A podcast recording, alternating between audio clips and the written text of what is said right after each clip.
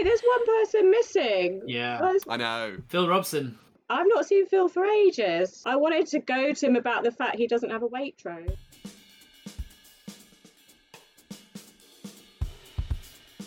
Hi everyone, and welcome to Unplanned, a fortnightly ramble with three planning barristers, one super special guest from the world of planning, 30 minutes, two topics on planning, law, and a little bit of life thrown into. Unplanned because we'll pick those topics out of a literal hat, live on air, before your very ears.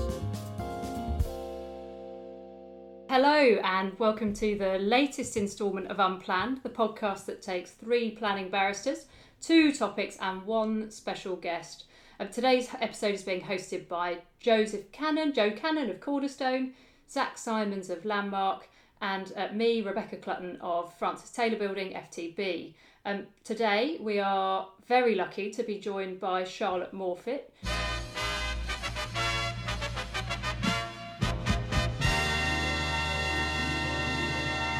Charlotte is a principal planner at the London Borough of Waltham Forest. She's also the co chair of Women in Planning, uh, a group that she also co founded. And she is the British Property Federation's Rising Star of 2019. So, welcome, Charlotte, and um, thank you very much for joining us. Thank you for having me. She's also a very accomplished jazz drummer and actually played the drums on that uh, intro piece of music. Isn't that right, Charlotte? I wish, I wish I was that good. I did learn the drums when I was younger. I did like quite like the jazz drumming, but I kept forgetting to go to my lessons. but I did, I did appreciate the jazz drumming. Well, sadly, sadly, Phil's not joining us today. Phil Robson of Kings, um, and I'd like to say that it's because he's been out uh, celebrating Liverpool's historic uh, victory uh, last night, um, as he should be. But actually, Yeah. uh, it's because of the limitations of this recording technology, which means we can only have four. So, Phil, we miss you. And uh, he'll be joining. He'll be joining you again on a, a later instalment of Unplanned. Now, um, if you've listened before, you'll know uh, that we pick a topic or two topics um, out of a literal hat every week. And here I have this week's hat. Yes, look at that.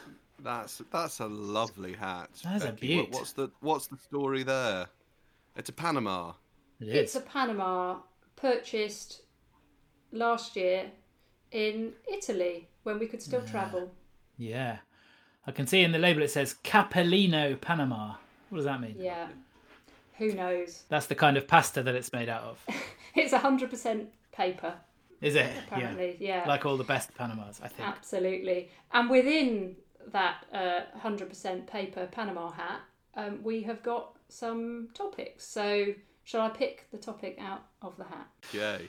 Good. So, are we ready? First We are. topic this week is life in planning after lockdown. Yeah, how do we how do we think life in planning is going to be? Zack, do you want to kick us off?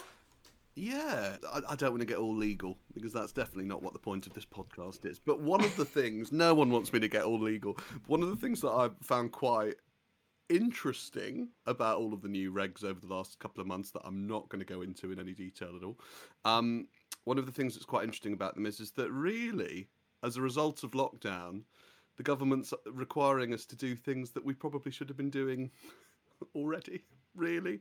I I mm. understand that it is it, it's genuinely you know important that the planning system in all of its facets has got to be transparent it's got to be accessible to people and not everyone's got an ipad or a or a laptop or or, or whatever or a smartphone but i think you know when you when you think about what lockdown has has forced us to do forced us to uh, forced the government to allow things like planning application to be consulted on online using Facebook or Twitter or whatever. Um, the sorts of people that that sort of publicity will reach, the ease with which it will reach them, that kind of thing. It seems to me, you know, it those are positive changes that I, I know that the re- a lot of the regulations are only temporary, but that seems to me those are the sorts of changes that actually will be a good thing down the line and hopefully increase the access of the planning system to, to, to lots of new people who weren't engaging with it before. Yeah, I think you actually ha- we have to ask ourselves whether by facilitating electronic um, electronic reviews, electronic access to documents, electronic comics, etc., we are actually going to be able to broaden the number of people who consultation can reach. I mean, certainly, um, if you think about the the webinars and um, you know this kind of thing that people have been doing whilst we've been in lockdown, certainly the numbers for those seem to be much greater than you would get on physical events, in person events, yeah. and that that suggests that they are touching a a, a wider audience. Although I agree with all of that, uh, we do have to be careful about thinking that digital reaches everybody. Um, one of the projects that's been happening around locally where I am, which my boyfriend's been doing while he's on furlough, is recycling um, old laptops for disadvantaged children and um, community centres within Battersea, because there are a lot of children in London, at least, um, who just don't have access to a laptop, so they're not doing their work with their teachers remotely, or they're not going to be able to see about your consultation. So yeah. I think it works for those people, those YIMBYs, so to speak, those people that probably would have said yes to development, uh, but yeah. didn't have the time to go to your consultation. But I think for young people and disadvantaged groups, it, it's possibly not going to reach all of them. And um, really, actually, we've been thinking about at Waltham Forest um, non contact forms of engagement as well that aren't digital so that we're not missing those hard to reach groups, those people that possibly don't have a laptop or don't know how to use it. And what might that involve? What what is a non-contact form of engagement? We're still figuring that out at the moment. Um, but it could be it could be something like an urban room where people can just go in and have a look at right. Oh. information about planning in their area. So one urban room that's mm. quite successful in London is on the Old Kent Road and that's to do with the Old Kent Road opportunity area. And then I think Camden also had one uh, for their climate change strategy. Right. It's just somewhere you can go in and find out information, and you know you might reach other people that you wouldn't have thought about getting either. Mm. That's actually quite interesting, isn't it? That's something that I think has been done on some compulsory purchase projects for a while, in the sense that often if you've got an estate regeneration project, yeah. you'll have a physical location on site where people affected, people in the local area, can go in and they can talk to people who are um, involved in the scheme. They can look at plans, they can look at models of what's going to be done, and they can give their feedback in person. So actually, yeah, that, that that's a model that really works on that. And, and it's perhaps slightly odd that that hasn't been implemented in, in relation to sort of regular planning, if you put it like that. Joe, what's, what's your thoughts? I was just thinking that was interesting to hear because one of the things that um, has struck me about lockdown is the way that it has um, forced a lot of us to kind of rethink some of the things that were unthought about before. Mm. Um, obviously, there are the big things, you know, do we want to work as much as we do? Do we want to attend inquiries? But just something Charlotte was saying about the nature of consultation, my perception, and I mainly do housing inquiries on greenfield sites mainly. Um, and the people that attend those are almost always retired, and or they, at least they look like they're retired. Um, uh, and you know, there's nothing wrong with that. Um, Aged by the stress of your proposals. Almost, or, yeah, or by my yeah series of ridiculous antics. Exactly. Um, although I'm u- usually on their side, usually. Um, but then they're cross that I'm not taking, you know, um, all the highways points or whatever. Anyway, um, I think the point is that we it is worth having a look again at what, what it means to um, foment or facilitate engagement. You know, I think the planning system allows engagement for a sector of society, but there's a whole swathe of people who haven't got a clue and don't engage. And um, uh, you know, maybe they all have laptops, but this opportunity to kind of rethink the way that we do things in um, in a way that has until now just been the default. So we kind of haven't questioned it. I think is a real opportunity yeah. from lockdown. Um, your point about laptops is a good one. Um, it may be mm. that a family has a laptop, but it might be a family of six, and you know they might also having be having to attend mm. um, their lessons via Zoom or whatever. So you know in that family you need maybe six laptops, and very few families have six. So I think there are lots of questions that aren't answered by well everyone's got a laptop, haven't they?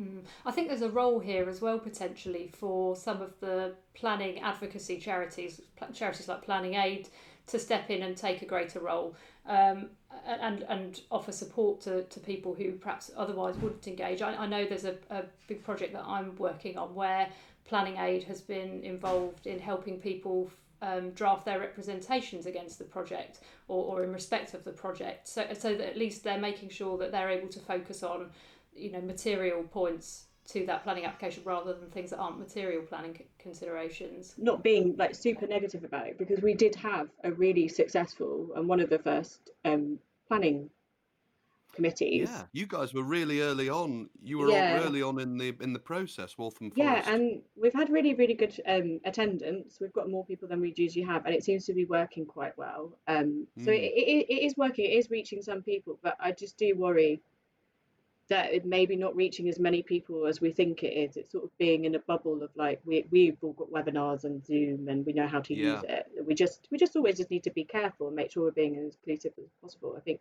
Joseph's point about rethinking everything is a, a really good idea. And there's some really interesting stuff that's coming out of public practice, which is um, a placement in the public sector run by uh, Finn Williams and Pooja Agrawal.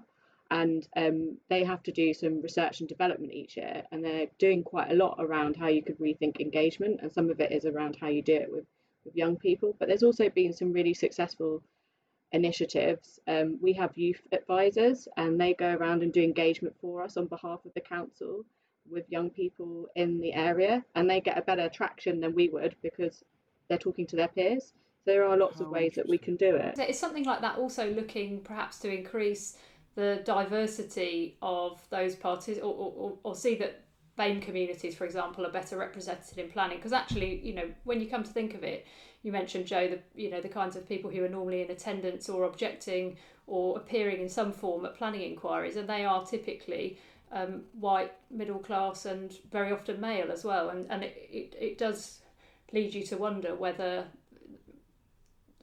other groups ought to be better represented in the planning process aren't at, at present. There's been that stuff in the news this week about taking an axe to the planning system, but you know, it strikes me that until we've kind of got this system working properly, and I personally I think there's lots of improvements we could make to this system, and what we're talking about here is one of them. You know, increasing actual engagement so that um, it's not always a battle between the kind of um, people that you've just described, Becky, and you know the development industry and is a much more inclusive conversation. I think until we've kind of done that, then I don't think we can say that the planning system doesn't work or isn't fit for purpose. And we certainly, so to me, it doesn't feel like it's time to take an axe to it. He he says protecting his entire livelihood and um, ability to pay the mortgage. All our li- all our livelihoods. We're Exactly. grateful, Joe. We're Yeah. grateful. the future of this podcast, most important of all. Absolutely, absolutely. Absolutely. See, this is when everybody should have decided to be a policy planner because essentially zoning is all about the planning at policy or like strategic level. So I feel like I'm okay. You're a Um, step bit ahead. Worried, bit worried for quite a lot of the rest of the profession if it happens. Um, no, but I think there is. I think you're right. I think there's a need to look at like at a ward level the data, so the ward that you're dealing with or the wards around you, and just working out. You know, do you think that kids in that area are going to be able to engage online or not? Um, you just need to look at the data. goes for developers as well as for local authorities. Every, everybody yeah, ought to be doing that as a matter of course. Yeah. It is a, a massive opportunity, isn't it? That something Mm. this cataclysmic only comes along. I mean, by its nature, once in I don't know half a century or something. And Yeah. um, you know, I've said this a bunch of times in a bunch of different contexts, but it would be such a shame, you know, as we feel lockdown coming to an end and the current kind of weird status quo probably coming to an end. It would be a real shame if we just lapsed back into the kind of pre-COVID way of doing things. I think it's such an opportunity to actually turn the mirror around and think, well, actually, shall we do that differently, or is that I mean, the the, the court system genuinely went through about you know a decade or more um uh, was worth of reform in about two weeks and uh, towards the end of March of this year. It's Yeah. unbelievable. Yeah. You know, the idea that all of a sudden, like the admin court's doing, you know, lots of hearings over the internet. I mean, that would have been g- genuinely completely unthinkable in February. Yeah. But it's happened, and I think you know the planning system also has taken some some really, you know, fantastic steps. I mean, hopefully, I think I feel quite strongly about what Joe and indeed Becky were saying about the, the sort of limited segments of society that you get regularly engaging with the old system, and by the old system, I mean the system as it was at the end of February. That's it. long um, the, the old days. Um, uh, but uh, hopefully, hopefully, as Joe says, as we sort of emerge from lockdown, these temporary regulations can turn into something a bit more permanent. And what we'll end up with is, yes, you can go and have a look at the full local plan or the full essay or whatever in hard copy at the council office if that's what floats your boat and you've got time and you're you know you're able to go and do it But if you, you know, have a job or if you've got kids or if you've got a, a, reason that means you can't take off all morning to go and sit and watch a planning inquiry or watch a committee meeting or whatever, you should be able to dial in, you should be able to zoom in or whatever. And and hopefully that enormous segment of society, lots of younger people, I would have thought, in particular, working people, people with kids, will get will get more of an opportunity to engage. I think it's also given us all more confidence in the technology, which possibly wasn't there before in planning. Yeah. So I think the technology that we have started to use is quite basic when you look at other industries or sectors. But True. I think it will hopefully help us think about actually what else could we use um, to support planning and make it um, better. I mean, the work that has been done on plan tech and stuff like that, on automation and stuff like that, I think just automating like PD right applications or householders. Right. I feel like the whole of the the planning industry might get a bit more um, confident that that's that could work. Like whereas I don't, I think everybody was a bit skeptical before.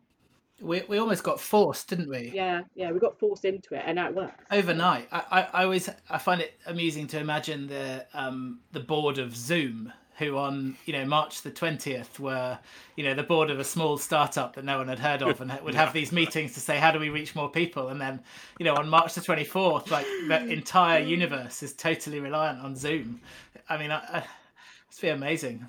I saw a tweet which was like, "How how how bad must Skype have been to have had the jump on Zoom by literally 15 years and to have still lost the competitive advantage?" Yeah, absolutely. Yeah, we'll have to go and find out if there's going to be people from Zoom, you know, going around sort of licking things, trying deliberately trying to keep this pandemic going for exactly. a bit longer. It was it was them on Bournemouth Beach yesterday. Absolutely, it was the entire Zoom community. Exactly. Get down there. Yeah. So Charlotte, do you feel ultimately optimistic, positive about the sort of post-lockdown future? Do you think do you think there'll be some good things we can take away, or, or are you just terrified of the backlog of of undetermined applications and plans that are hitting the skids and all of that? Or both? Where, where's the backlog of undetermined applications? That doesn't happen at well, Waltham Forest. the not not in the London Borough of Waltham Forest. I mean, I think I think for those things around technology and uh, around rethinking engagement, yes, feel very happy, like and positive about that, and also about people being able to work more flexibly. But I do think there's quite a lot of stuff we don't know yet. Um, we don't know what the impact is going to be on town centres yet. Um, we don't know how deep it's going to be. You know, there's been that graph where it sort of shows a little blip for the previous recession and then like a big nosedive for what's going on at the moment. And I think you, you yeah, you can't plan for that yet. You have to sort of wait and see what happens. Um, you can mitigate as much as possible and provide as much support for businesses and everyone, but we just we just don't know. I mean, we don't know if people are still going to be furloughed or need to be furloughed after October. I think those sort of economic consequences are just a bit unclear. Also, is anybody going to be buying at, like some of these new flatted developments? Yeah, I don't. I'm not. I'm not sure. Mm. Yeah. Well, that's. I mean, that's a whole other topic, isn't it? What policy changes might this result in, particularly in terms of the provision of housing, particularly in cities? That and also uh, intra-city and intercity transportation as well. I mean, two two huge topics. That's at least another episode or I was just going to say they need to, they need to go uh, into the hat. I think definitely. Speaking of the hat.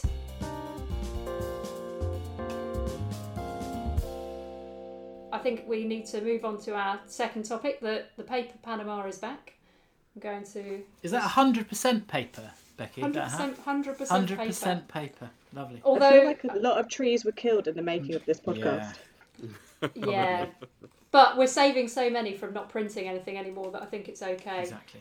So I'm going to pick the next one out, and we have got best day on the job. Well, that's a nice positive message um, after Love. the slight doom and gloom of the present economic situation. Hopefully, unless anyone hasn't got a, a good day and it's just the best of a series of dreadful days. Joe, best day on the job today.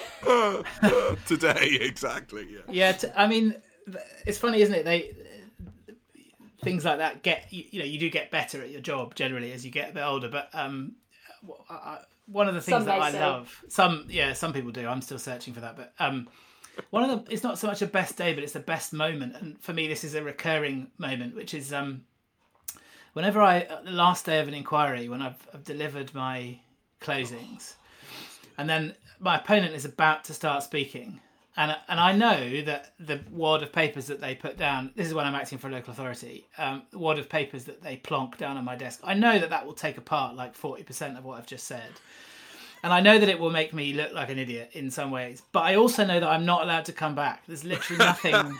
you know, I'm not allowed to respond. So I just have to sit on my hands. And there's a sort of relief about that. You know, it's like okay, Definitely. I've delivered it. I've said everything that I can say.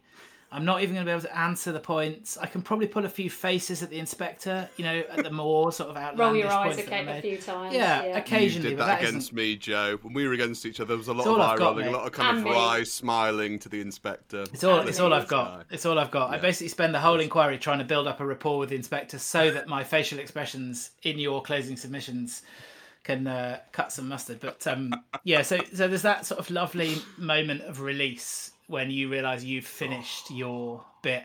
The other thing about planning is that That there's is a good. there's a beautiful period of emotional detachment between the end of the inquiry and when the result comes in. You know, there's none of that humiliation.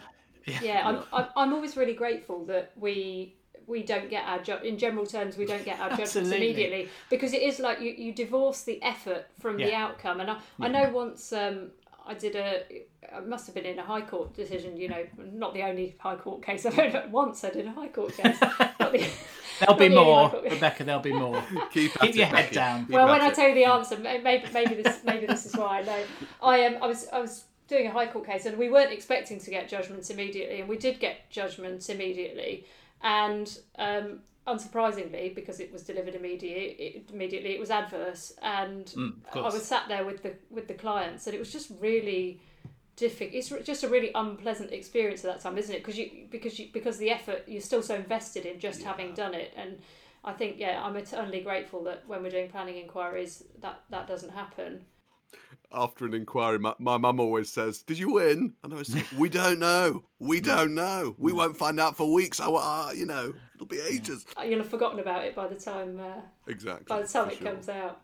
So what what what's your best day? best days are like difficult. Um, I think it probably is moments like Joseph said. Um, but even then, I, I, I enjoy my job. But there, I you know I find it hard to think about highlights when people ask me about things like that.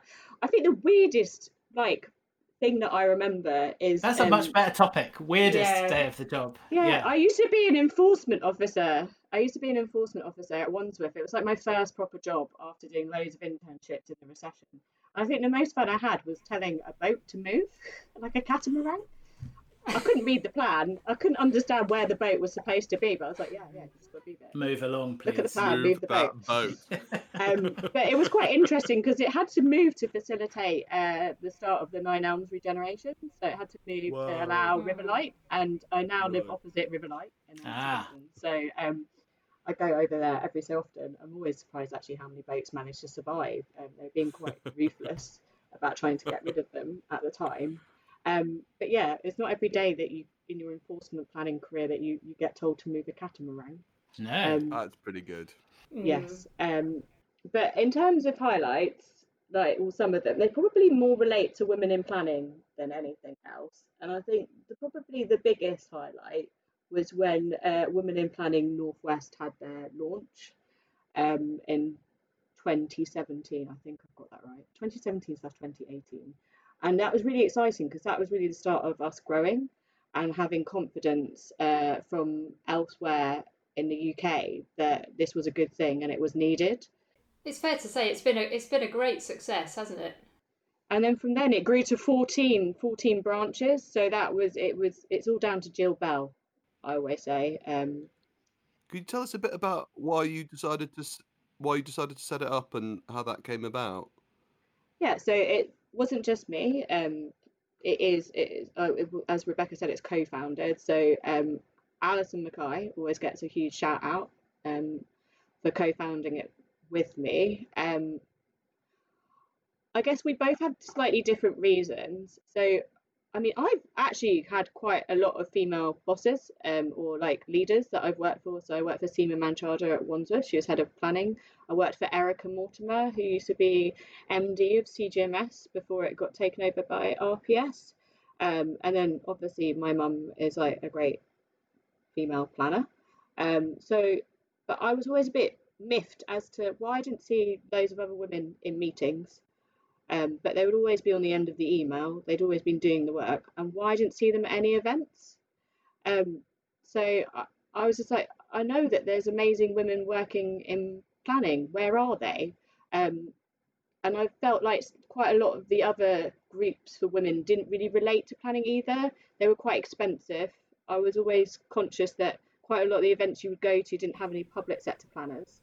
And um, I was working in a private consultancy, and even then, in a private consultancy, private planning consultancies don't have loads of budget. Not all of them. They're very varying in size and scale. So I just thought that there was something missing for like a, a free place for women to come together and talk about their challenges and um, sort of their ambition really like that it's okay to talk about where, where they want to go and what they want to do and how they want to succeed and there just didn't seem to be anywhere to do that in planning there's definitely a lot of um, a lot of that around isn't there? I mean you know i'm conscious that in jumping in here i'm being a, an entitled middle class 41 year old white man but um, you know a lot of those traits that um, traditionally get you a long way, like basically being prepared to leap in and express an opinion and you know all of those things this are traits getting that... very meta now joe as you well, describe the thing that you're doing. Exactly yeah. exactly. But those are things that you know actually um, culturally have not come so easily to women or have not been appreciated when women do it. You know, there's a sort of criticism of women who do the exact thing that I'm doing, leaping in, offering opinion in a free form way, um, you know, I've just had um, a daughter, not me, my wife, um, six weeks ago, and you know we're quite conscious of the the different words that you use around mm. female children than you do about male children. You know, that is that yeah. word "bossy," isn't there? That a lot of people mm. use about women or girls that nobody would ever really describe a man as. So I think all of that stuff, you know, kind of rethinking the the way in which we appreciate the different genders and and the and throwing off the shackles of some of the kind of learned um, behavior around what we think is good and bad about um, the way people act i think is really important i think one of the areas where there's still a lot of work to do in particular and uh, charlotte it's interesting you say oh you know you, you noticed that the, the woman was always on the end of the email and doing the work it, so the area that I see still there's a lot of work to be done is it's in expert witness work so often um, there are great female planners in either local authorities or private consultancy, you know, anywhere really. And, and actually in other disciplines too, this doesn't even apply simply to planning, but they they aren't the person who's put forward as the expert witness and it's and it's hard to see why. I mean I, I can count on one hand probably the number of female expert witness planners who I've either called or cross-examined. I mean, they're, they're just very few, few and far between, aren't they? Yeah, and actually, that's what the northwest has been really good in in that regards. And um, we held our most successful event, 150 women coming to do mock planning inquiry, and you know, wow. we did. Um, we had Sarah Reid and Stan G. Bell um, as the two barristers, and then we had to undertake a mock inquiry. I did it, Brilliant. and so did my other friend who was working for a local authority at the time. Um, but it was really scary because there was more people than you'd usually have at an inquiry. You had like yeah, an audience yeah, of about yeah, 125 people staring great. at you, and I couldn't remember anything. exactly. The real thing will be a will be a cinch after that. That's what I was going to say. You'll be you'll be ready for the big controversial schemes there. That sounds that sounds excellent. Becky, what's your what's your best? Uh, we've I don't think you, you you gave your court one, but that wasn't really a good day, was it? That was that was, that was feeling weird about getting low, judgment straight. That was a low. That was a low. Was a low so day. have you got any? Have you had any good ones over the years? One or one or one or two. I mean, now though, I feel that mine are sort of slightly trivial. My best days. I think two two days stand out. Um, both for site visits, which is one of my which site visits are one of my favourite parts of the job, principally Me because too. I'm extremely nosy, and um, exactly. it facilitates my nosiness in a professional way. But, but, but I think probably my one of my favourite projects um, or days on the job ever was um, a site visit I did for National Grid about eight years ago, where we were doing a, a it was the North London Reinforcement Project, which involved um, putting up a new or restringing a line, uh, an electricity line that runs through um, uh, the Lee Valley. And so um, the, it was decided that the only way that we could see this site effectively was to do it on bicycle. And it was a, a glorious day, probably this time of year, sort of 25 degrees. And we got to go on a 25 kilometre bike ride with a picnic. Um, and I got paid for it. It's part of mean, the job. Just just part of the service. I always think a, a, si- a site view on a site that uh, um, that is close to or um, abuts one of the kind of national footpath networks, where you've got to insist on you know seeing it from all of the points on the Essex Way. I think those are the best site views. We just do another eight miles that way. Yeah. The, the, the other one- the other one that was that stands out was um, going to view the Manchester Ship Canal by helicopter. That was Wow. another excellent site visit. Um, I'd never Yeah. been in a helicopter before either, and I was quite worried about going in a skirt. I wasn't sure. I, I was imagining sort of an army Chinook, and then when when I turned up, it was the um, my client's personal helicopter, and it was more sort of leather seats, cream leather seats, and gold seat belts. So it was very much. I felt very comfortable, very at home Yeah. in that. So You weren't Yeah. acting for a local authority that, that day. Not uh, that not not on that not on that occasion. No, no. No. But I said they they now feel slightly trivial when others have you know noted their much more impressive achievements. So Zack, I'm I'm standing by you to come in with your favourite day that's equally trivial. The, the the moments that I reflect on with sort of pride, which is not quite the same thing, um, but the things that I look back on fondly, I think the the, the, the thread that unites them is my sort of frustrated non-life as an architect. Like the, the path that I would have taken if I was good at drawing, and I'm terrible at drawing, if I was good at sort of maths and whatever else they need to understand, uh, and indeed if I was sort of creative in that way, it would have been nice to be an architect. And most of like you know when you do an outline uh, planning application for hundred houses on the edge of a village, you don't need an architect to come along and give any evidence for you. When you do a scheme that involves and that requires really high quality architecture, and uh, as you get to work alongside as the barrister, you know the architect, you get to work on how they're going to deliver their evidence. You get to work on the, the, the presentation and all of that stuff with them. Um, I get really it's it's about as close as I feel I'm ever gonna. It's definitely cl- as close as I'm ever gonna get, um, and I love that. It's it's really you know when you you start feel like you're you're getting involved as part of the team in the placemaking bit, not just the bit where you're doing the you know the closing speeches and that, but you're actually creating you know a, a really positive environment with lots of high quality open spaces and all of that. That is pretty fun. Don't we all do that though? You know, you go around. My my husband and friends knows where I go around. and Go, oh, I you know I had something to do with that building. That building's there. Yeah, it's yeah, because yeah, of me. Absolutely, You know, it's not absolutely. the That's why I love tiny working in minor London because you can yeah. just you walk around and go, "That's mine. That's Yeah. mine." Absolutely. Yeah, usually it's things like, oh look, I once enforced against that shisha bar, or you know, Exactly. yeah. less Glamorous, glamorous glamorous. things. Yeah, Yeah, absolutely. it's a glamorous world. Yeah. It is. Well, guys, look, we've all had good days, which is um, encouraging to know. It's probably why we're still here and in planning, um, and hopefully, Can we do worse days next week? Yeah, Yeah, I mean, I've got some, I've got so many more stories. So that's that a longer need podcast. It Yeah. is. It is. Absolutely. That'll be a double a double decker, double The header. Christmas special. So absolutely. exactly. I think uh, I think then it probably just remains for us to thank our very special guest, Yes. Charlotte, who's um, been fantastic. Phil, we have still missed you. Um, Yeah. But not But so Charlotte- much. You know. exactly, you've been a, a more than adequate uh, stand-in. An improvement. I think would he's in boots. He's not. He's not at his He con. He's in booths. No, you're right. He's in boots. He's lining not even in got a con. He's never had a Wish- con in his wishing life. he was in that. Waitrose. Wishing he was in Waitrose. He's wishing he was in Waitrose. we are Phil. We've got you sussed, mate. We know. We know this whole barrister thing. It's a front. It's a front for your supermarket shop. All right, well, until next time, everybody. Great stuff. Thanks very much, guys. Thanks very much. Unplanned is a podcast by me, Zack Simons, Joe Cannon, Rebecca Clutton, and Phil Robson. Thank you to Jack McNeil for our theme music. You can subscribe to Unplanned at all purveyors of high quality podcasts. Thank you very much for listening, and we'll be back with another episode in a couple of weeks.